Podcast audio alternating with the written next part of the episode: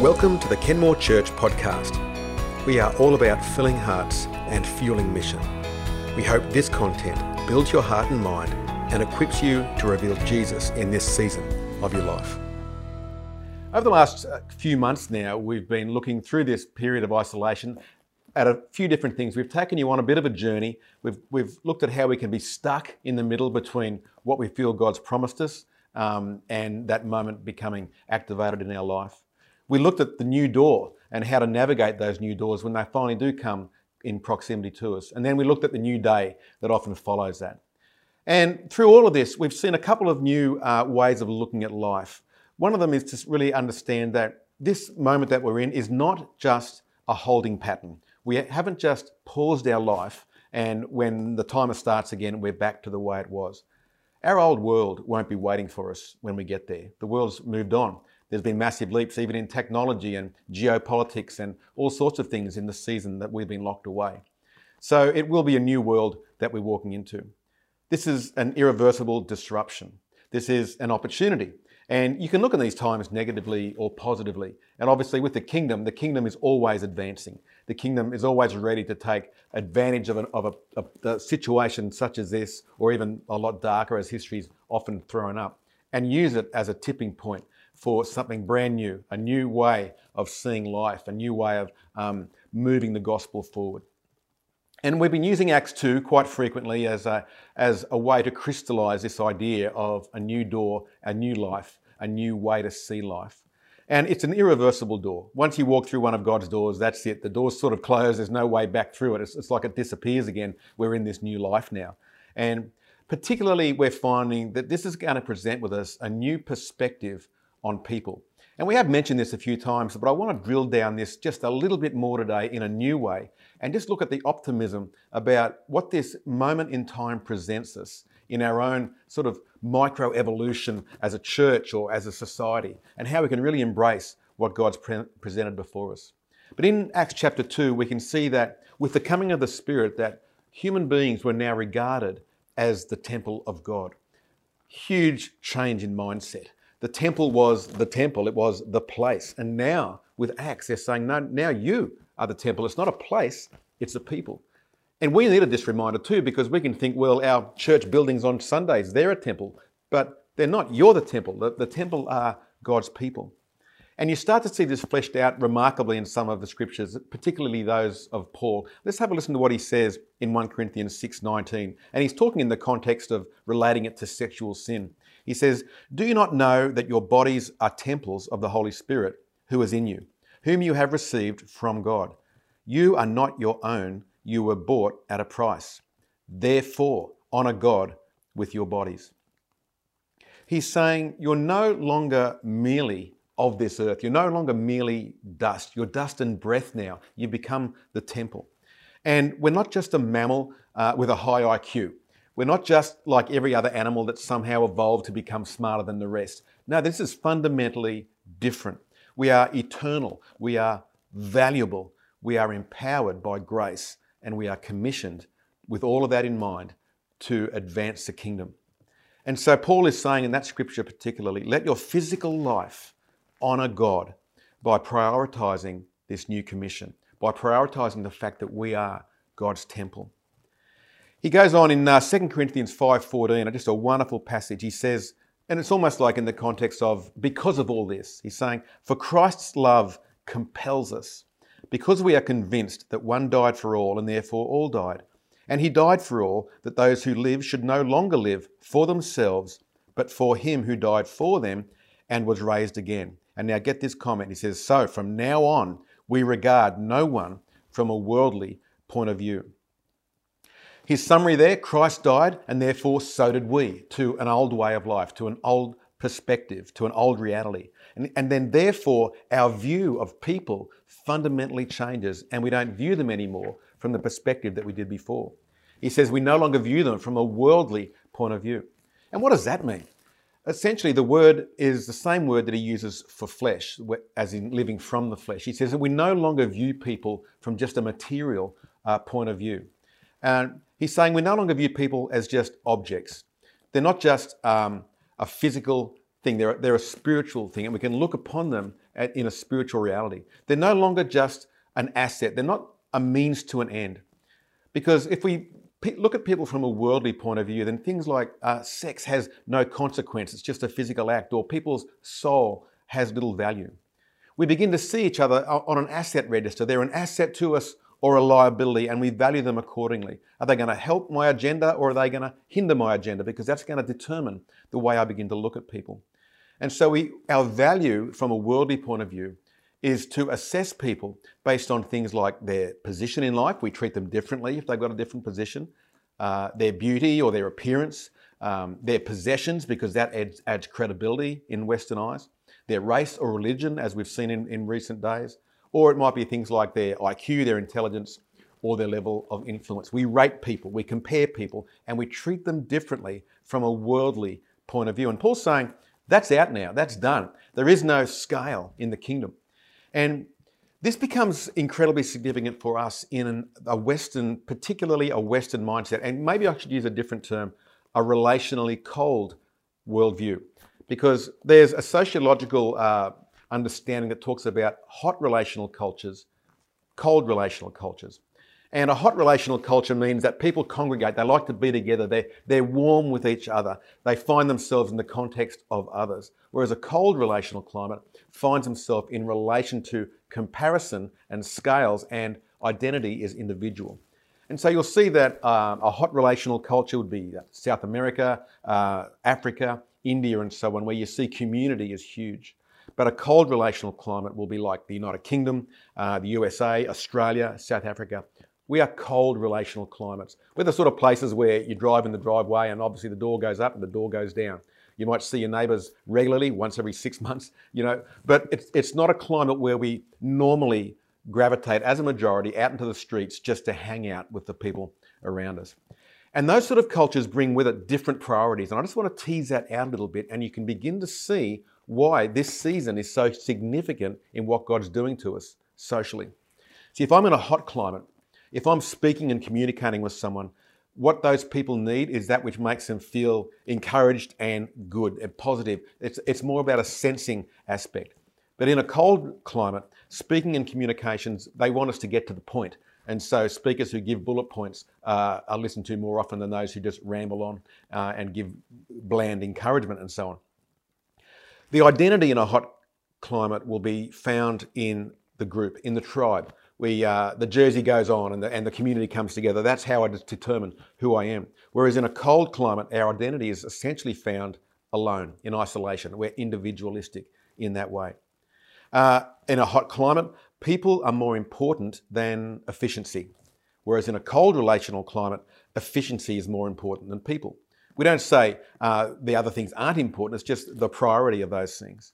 In a hot relational climate, it's much more event orientated. Let's find a reason to get people together. I was speaking with a Brazilian just the other day, talking about the Carnival and how for a whole week, it's like the whole nation will shut down in South America there just to party, just to be together and do community. Australians tend to not function that way. We're more results oriented. We see things in a different way. In a hot relational climate, the motivators and the questions that will go on quietly inside people's heads will be what opportunities are there for me at hand? What does life present me right now? Who can I enjoy life with? Whereas in our climate, the cold relational climate, the motivators and the questions that we want to have answered all the time are, how far can I get? It's almost like, how high can I go on the scale? And how much time have I got left? We view these things in this sort of XY scale of time left and things achieved. And so cold climates like ours more easily objectify people. It's viewing people from a worldly point of view as far as Scripture defines it. Our culture values performance more than it does people. And so we emphasise and reward that, and people who are good at that tend to go further up the scales. And so there's results for that. There's trajectories that begins to form in our life. And globally, you can start to see some quite incredible things happening, particularly in Southeast Asia, where we see there's a whole generation that's now coming through, and there's a very firm potential that the majority of those people will not have a functional relationship or a genuine face-to-face relationship with someone of the opposite sex in their whole life. Relationships have gone virtual. relationships have gone mechanical. It's an incredibly distressing dynamic where people are getting busier and busier, more and more isolated. And so we tend to isolate more than we will congregate. We'll find in our own mind, we'll critique content more than seek to contribute to people's lives. Even on Sunday at church, we might flick between multiple churches and see who's got the best topic today, rather than look to how we can work things through together and find a way to get people in the room. We forget that God's filling our hearts to fuel our mission. He's building us up to send us out. Hence Paul's word that Christ's love compels us. And so again, into that setting, Jesus comes and says what we've been talking about a lot over recent weeks. He says, the time has come, the kingdom of God has come near, repent and believe the good news. He's saying the kingdom hits a total reset on the way we see each other. There's a whole new perspective here. People aren't anymore to be seen as the problem in our life, the thing that gets in the way or the asset register that we run. No, they are the prize. They are the whole point. People aren't something that can either add or subtract. No, they are life. They're the reason that we want to... that motivates us to live and to do it. They determine what it is that we do. They're the reason that we live. And so I wonder how you see the people around you. Is this a moment where we actually just need to not just stop from getting together, but just stop and be prepared to hit a reset on our perspective and the way we're seeing the people around us? Do I still value people more than I value my own time or my own agenda? Or do I get frustrated when they seem to get in the way? Have they become more of the problem than the prize? Do I still have a heart to reach out and to invite them into my home? Do I want to listen to people's story anymore? Am I compelled, as Paul says, by love to share my faith? Is that really driving us? And when we consider these things, it's a moment to reflect. It's a genuine time to say, hang on, functioning for the kingdom is not necessarily the right form. We need to not just do, we're supposed to be, and we only find being in the context of other people. And so I'd just like us to now reflect into this wonderful song that the team's put together, just to say, I think perhaps maybe I need to stop and hit a reset on the way I see people. So let's sit back and let this song just be sung over us and lead us into a moment of just gentle repentance now.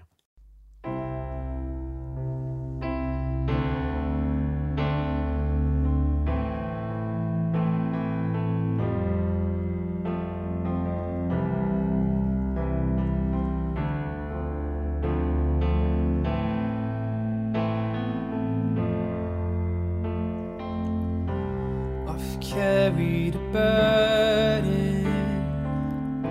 for too long on my own. I wasn't created to bear it alone. I hear your invitation to let it all go, 'cause I see it now. Laying it down, and I know that I need you. Run to the Father, fall into grace. I'm done with the hiding, no reason to wait. With heart needs a surgeon, my soul needs a friend. So I run to the Father again and again and again and again. Oh.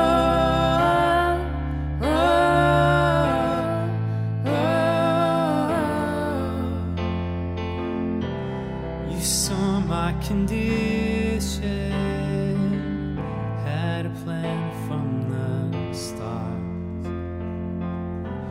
Your son for redemption, the price for my heart. I don't have a context for that kind of love. I don't understand, can't comprehend. All I know is I need you. Run to the Father, fall into grace. I'm done with the hiding, no reason to wait. My heart needs a surgeon, my soul needs a friend. So I run to the Father again and again and again. Oh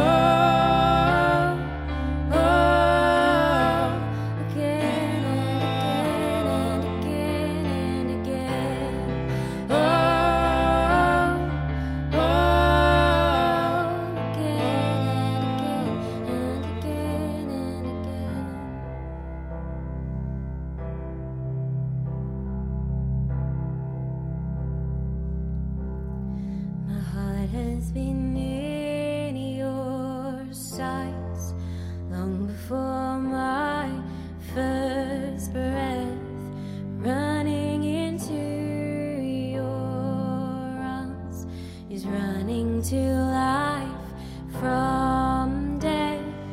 I feel this rush deep in my chest. Your mercy is calling out.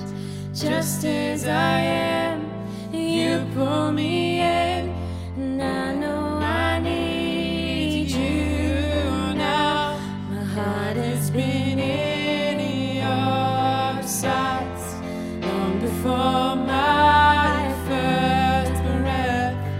Running into your arms is running to life from death. And I feel this rush deep in my chest. Your mercy is calling out. Just as I am, you pull me in, and I know I need you now. Run to the Father, fall into grace. I'm done with the hiding, no reason to wait. My heart needs a surgeon, my soul needs a friend. So I run to the Father again and again, and I run to the Father, fall into grace. I'm done with the hiding, no reason to wait. My heart needs a surgeon, my soul needs a friend. So I run to the Father again and again and again and again. Oh, oh, oh, again and again. Oh, oh,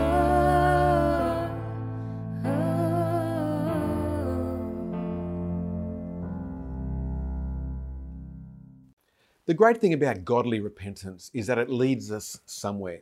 It doesn't leave us in grief. It leads us to belief. Jesus said, repent and believe. It leads us to new possibilities, to new doors and new things that can open, because we're putting away, or we're turning away from one thing, but we're turning to something else. And God is the God of possibilities, and Acts 2 presents us with that whole picture of a new perspective on what's possible based on what is the new value. And when you begin to value people, the perspective on what's possible in life and what should be pursued becomes different too. And God loves to present us with these forks in the road, and we get tied up. We think it's got to be my way or it's got to be someone else's way. We have this binary way of looking at things. And how many times have you seen, for example, a real disaster come upon your life? Things have been really hard, but out of that hardship that's presented you with sort of a fork in the road, you've chosen a way that's God's way. You've chosen to put down your own agenda and pick up God's. And out of that, He's revealed a whole new potential, a whole new opportunity that actually couldn't have been present unless that disaster had happened, that blockage or that problem. If you hadn't had that, this would never have come through, but to get there, we've had to go through this moment of a change of mind. And you realise that, you know, without things going this way, this miracle that I've just experienced would never have been. So often in business and in ministry, I've seen what I thought was a train wreck become the very thing that catalysed the next upgrade through life. And you see that without the trial, access to that upgrade would not have been possible. And so God loves to present these forks in the road to us. And what I love about the Lord is that He creates a third way. We think it's either going to be this way or it's going to be that way. But God says, hey, hang on, I've got a third way here that involves my grace. It involves my ability to create something miraculous out of what you thought was a disaster. And I just believe even today as we're watching, there are people who are forced with a situation and you think, I just see a train wreck that way, I see a train wreck that way. But God says, hang on, there is another way. There's a third way. What if I got involved? What if my grace came and changed everything? Would you be prepared to lay down your own agenda to see something that's brand new? And this is happening in the church and the world globally now. When we come to this perspective on how we see people, we think there's only two options here in the church world. It's like we join together on Sunday or we stay at home and wrap ourselves in our blanket and just watch passively. It's a classic cold climate response. But God's providing a new way. He's compelling us to find this third way, and the third way opens up possibilities only when we begin to see people differently. See, if my logic begins with the value of people, not my own individual preference, then there's a whole other opportunity that's been presented and you may not have seen it yet. Let me illustrate it this way. Once upon a time, many, many years ago, in a galaxy far, far away, Trish and I were between churches. It was about 20 years ago, and I'd been a little bit frustrated. We couldn't find where we should be fellowshipping and so on. So we found ourselves with nowhere to go for a little while.